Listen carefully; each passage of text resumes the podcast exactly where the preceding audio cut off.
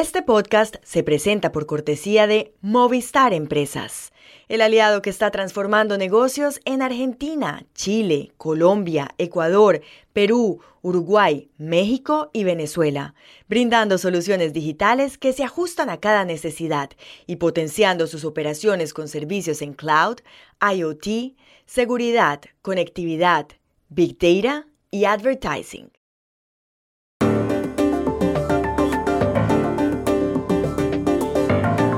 En México, una investigación periodística señala que Gonzalo López, uno de los hijos de López Obrador, consiguió contratos millonarios para un amigo por las obras del tren Maya. ¿Qué se puede concluir de todo esto? Aquí en la Argentina, el presidente Javier Milei invitó ayer al Papa Francisco para que venga al país. Hace unos meses tenían una relación tensa. ¿Cómo se logró el deshielo y qué significado tiene? Científicos europeos acaban de descubrir el origen genético de la esclerosis múltiple, una enfermedad degenerativa que afecta a dos millones de personas en el mundo. Hoy les contamos los detalles. Hola, bienvenidos a Y esto no es todo, el podcast del Georgetown Americas Institute de la Universidad de Georgetown en Washington, D.C. Soy Juan Carlos Iragorri, desde Madrid. Soy Paz Rodríguez Niel desde Buenos Aires. Soy Jorge Espinosa y estoy en Bogotá. Es viernes 12 de enero y esto es todo lo que usted debería saber hoy.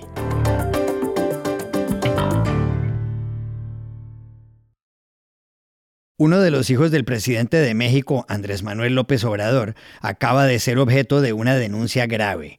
Se trata de Gonzalo López Beltrán, más conocido como Bobby, que es el hijo menor del primer matrimonio del presidente y que ha vivido en San Francisco. La denuncia la hizo el programa Latinus del conocido periodista Carlos Loret de Mola. Según ella, Gonzalo López Beltrán está detrás de la adjudicación de contratos millonarios a favor de Amílcar Olán, un empresario del estado de Tabasco y gran amigo suyo. La investigación señala que a varias empresas de Amil Carolán les han dado jugosos contratos por los cuales han vendido toneladas de balasto para el tren Maya. El balasto es la piedra triturada sobre la cual descansan los rieles. El tren Maya cruza cinco estados del sureste del país. El tren Maya, que no ha sido terminado, ha tenido un costo de 510 mil millones de pesos mexicanos, algo así como 30 mil millones de dólares. Y la investigación de Latinus contiene comprometedores audios de Olan con otras personas, donde aparecen mencionados Bobby y también su padre. El caso es ganar dinero. Claro. A ver, a mí Bobby, la instrucción que me dio literal fue, a ver, tú tienes que producir 500 mil metros cúbicos de aquí al 30 de noviembre. ¿Cómo le vas a hacer? Ese es tu pedo. Si tienes que meter más máquinas, esto y el otro. Y ya iba yo a rentar otras máquinas pero iba a comprar pero todo, él te lo va a lograr colocar integral todo ya con el flete y todo ah no todo de hecho ya está colocado pero ya me dijo voy a hablar contigo cómo va a ser esa esa movida le dije ah bueno perfecto está bien y ya fue que me dijo tú ahorita hace el músculo con un almacén gigante. Ah, bueno, pues ahí está. Ya tú sabes que esos cabrones cómo se mueven. Pues, si ellos son los que mandan. Claro. Vos el que me metió en este desmadre. Sí, obviamente él te, lo acomoda porque lo acomoda y se va a necesitar un verguero. No, si ya se sentó con todos, es que él va a estar ahí supervisando. Lo mando el papá a ver eso. Específicamente el tren. Sí, todo. Todo, todo lo que tenga que ver vías. No mames. Sí, coño, a luego te platico. Según Latinus, el negocio no solo estaba en la cantidad de balasto, sino en transportarlo. Oigan algunas cifras. Por mover 500.000 metros cúbicos a Cancún, se cobraron casi 120 millones de dólares. En seis meses, agrega la investigación, las utilidades de Olan fueron de casi 15 millones. El miércoles, López Obrador se pronunció sobre las denuncias de Carlos Loret de Mola, un periodista al que ha atacado varias veces. Lo hizo en una conferencia mañanera en el estado de Guerrero, donde contestó preguntas de la prensa. Es muy corrupto Loret de Mola, mucho, muy corrupto. Eh, hablábamos antes de que hay cosas que no se pueden ocultar y una de esas es el dinero. Estoy esperando que acepte un desafío en muy buenos términos, un emplazamiento, ese es el término, de que se intercambien los bienes que yo tengo y que tiene toda mi familia con los que él tiene. Bobby no es el único hijo del primer matrimonio del presidente que ha sido acusado de comportamientos turbios. José Ramón fue denunciado por Mexicanos contra la Corrupción de vivir en una casa en Houston que es propiedad de una firma contratista de petróleos mexicanos, Pemex. Y el otro hijo, Andrés Manuel, a quien llaman Andy, fue acusado también por Latinus de haber conseguido para un grupo de amigos una serie de contratos con el Estado. Se calcula que el valor de esos contratos es cercano a los 6 mil millones de dólares. ¿Qué conclusión se puede sacar de la investigación de Latinus contra Gonzalo Bobby López Beltrán relacionada con el balastro del tren Maya? Hablamos ayer en Ciudad de México con el periodista Carlos Loret de Mola. Los audios de las conversaciones en las que el protagonista principal es Gonzalo López Beltrán, alias Bobby, el hijo del presidente de México, y los documentos que acompañan esta investigación revelan fundamentalmente hasta dónde se ha enquistado el tráfico de influencias y la corrupción en México. Este presidente llegó con la bandera de que combatiría los privilegios, combatiría la corrupción, combatiría el tráfico de influencias y a la recta final de su administración lo que nos encontramos es que en el gobierno de López Obrador la corrupción, el tráfico de influencias y los privilegios los manejan los hijos del presidente. Porque no solamente es el caso de Gonzalo, ya otras investigaciones han apuntado cómo Andrés López Beltrán, conocido como Andy, y José Ramón López Beltrán, tres de los cuatro hijos del presidente, el otro es un niño, eh, están totalmente metidos en la operación de los contratos del gobierno han enquistado en la administración a sus más cercanos amigos ocupando puestos clave de decisión, sobre todo financiera más que política, y cómo han convertido durante este gobierno a algunos de sus íntimos amigos en multimillonarios empresarios favorecidos con muy jugosos contratos. De esto, el presidente López Obrador está enterado. No puede decir que sucedió a sus espaldas porque las propias grabaciones revelan que quien autoriza a los hijos para operar es el propio presidente.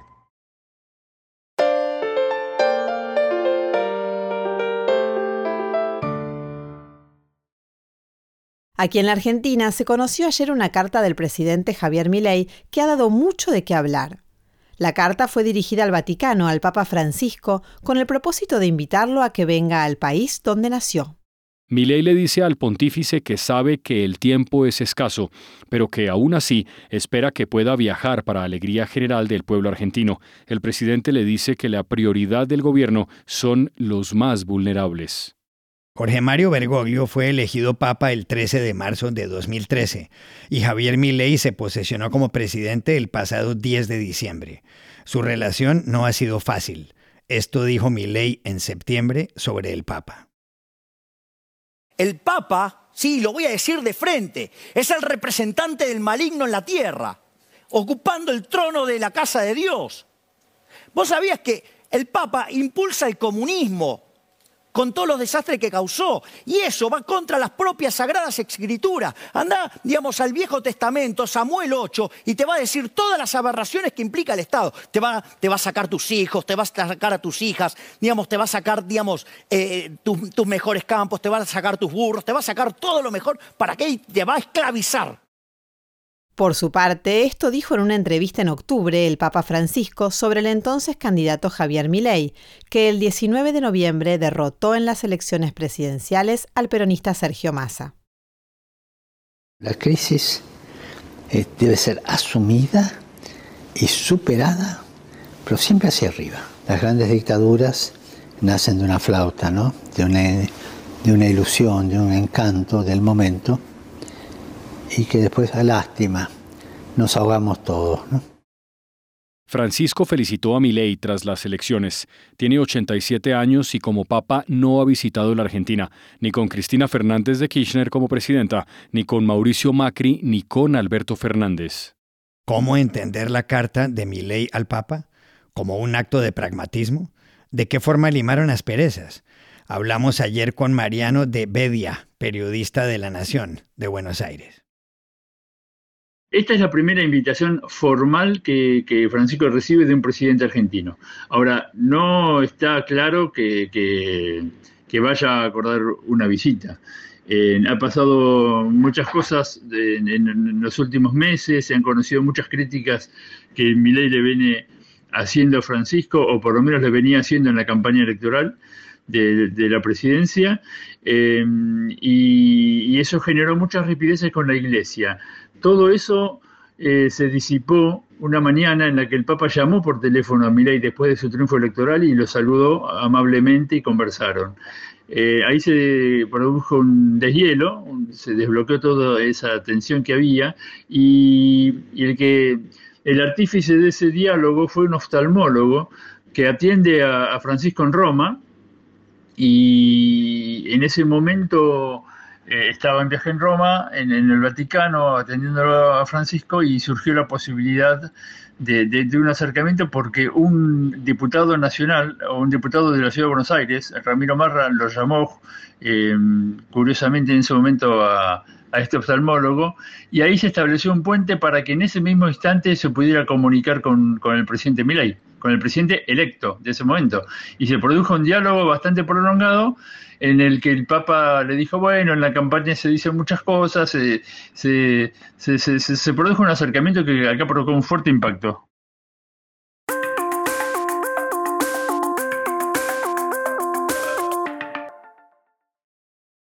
Este podcast se presenta con el patrocinio de Tecnoglass, el poder de la calidad. Tecnoglass es la compañía líder en la manufactura y comercialización de vidrios, ventanas y fachadas para el mercado de la construcción en Estados Unidos y el mundo. Para mayor información, visite nuestra página web www.tecnoglass.com. La esclerosis múltiple es una de las enfermedades cuyo remedio buscan de forma incansable los científicos. Se trata de un mal que puede causar una discapacidad grave. Afecta el cerebro y también la médula espinal, es decir, el sistema nervioso central. La enfermedad se produce porque el sistema inmunitario del cuerpo ataca la mielina, que es la cubierta que protege los nervios. Los médicos la comparan con el plástico que cubre un cable eléctrico. Dos millones de personas en el mundo sufren esclerosis múltiple. Según Oliver Tobin, neurólogo de la Clínica Mayo en Estados Unidos, los síntomas pueden aparecer a cualquier edad, pero lo normal es que sean personas de entre 20 y 40 años. Factores de riesgo para desarrollar la enfermedad son los bajos niveles de vitamina D o la poca exposición a la luz del sol. So while MS can occur at any age, it mostly makes its first appearance in people between the ages of 20 and 40. Low levels of vitamin D and low exposure to sunlight, which enables our body to make vitamin D, are associated with an increased risk of developing MS. Las mujeres tienen entre dos o tres veces más probabilidades de sufrir esclerosis múltiple. Quienes viven en Europa, en Norteamérica o en Nueva Zelanda son más propensos. La noticia ahora es que acaba de conocerse un factor genético que predispone a la enfermedad. Así es. El origen genético de este mal neurodegenerativo ha sido identificado por una investigación que duró cinco años, cuyos resultados publica ahora la revista especializada Nature. En el estudio participaron activamente las universidades de Copenhague y de Cambridge. En él, los científicos compararon el ADN de 1.600 personas que vivieron en la Edad de Bronce con el de 400.000 que habitan en el Reino Unido. ¿Cuál fue la conclusión? Hablamos ayer en Madrid con José Pichel, periodista especializado, autor de un artículo sobre el tema en El Confidencial.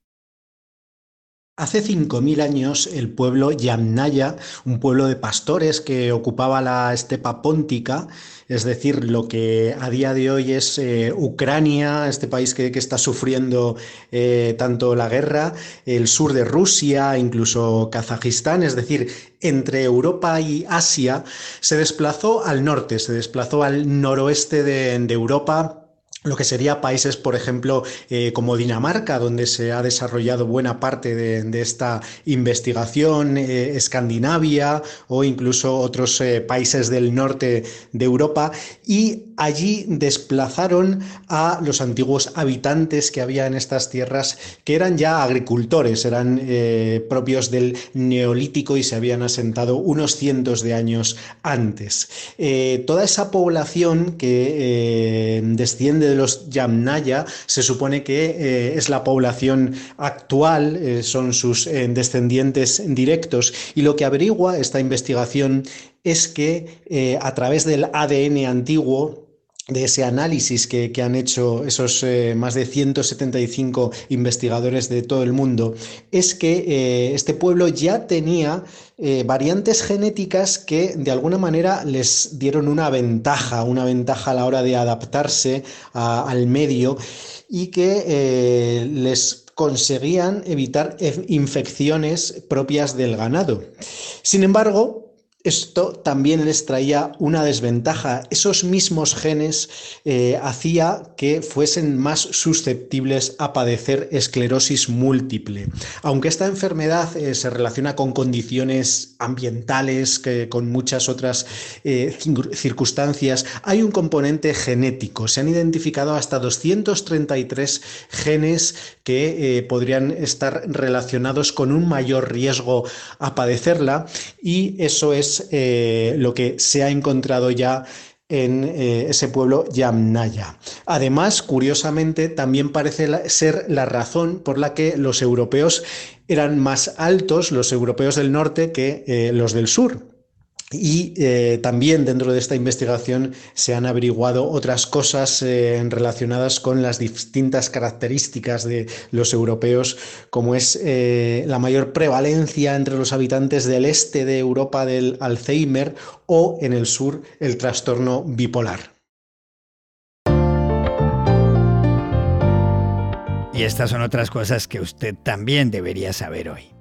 En el Ecuador, el presidente Daniel Noboa anunció ayer la construcción de prisiones de altísima seguridad, donde se inhibiría la señal de los teléfonos celulares y habría tres muros en el perímetro. Además, Novoa respondió al pedido de Fabricio Colón Pico, jefe de los Lobos, que se fugó de la cárcel el 8 de enero. Pico le dijo que quiere entregarse si le garantiza su vida. El presidente contestó que se entregue si quiere, pero este país está harto de que las condiciones las pongan los criminales. El jefe del gobierno alemán, Olaf Scholz, pidió ayer a los demócratas unidad para oponerse a un plan diseñado por líderes neonazis y miembros del partido ultraderechista Alternativa para Alemania, en una reunión secreta en noviembre. La reunión fue descubierta por Corrective, una organización de periodismo investigativo. El plan busca enviar a dos millones de inmigrantes al norte de África. Según los sondeos, Alternativa para Alemania, que ocupa el 10,3% de los escaños del Bundestag, ganará las elecciones regionales de septiembre en tres estados del este del país, Sajonia, Sajonia-Anhalt y Turingia. En diciembre, la inflación en la Argentina fue del 25,5% y en ese país donde gobierna Javier Milei desde hace poco más de un mes, el aumento de los precios al consumidor fue en 2023 del 211,4%, mayor al de Venezuela, donde fue del 193%. Por otro lado, las autoridades anunciaron ayer emisiones de billetes por 10 mil y 20 mil pesos. Hasta ahora, el billete de más alta denominación era de 2 mil. Y aquí termina el episodio de hoy de Y esto no es todo, donde siempre habrá más. En la producción estuvo John F. Burnett. Y pueden suscribirse a este podcast en nuestro sitio web y esto no es todo.georgetown.edu y seguirnos en nuestras cuentas de X y de Instagram, arroba y esto no es todo. Chao, hasta la próxima.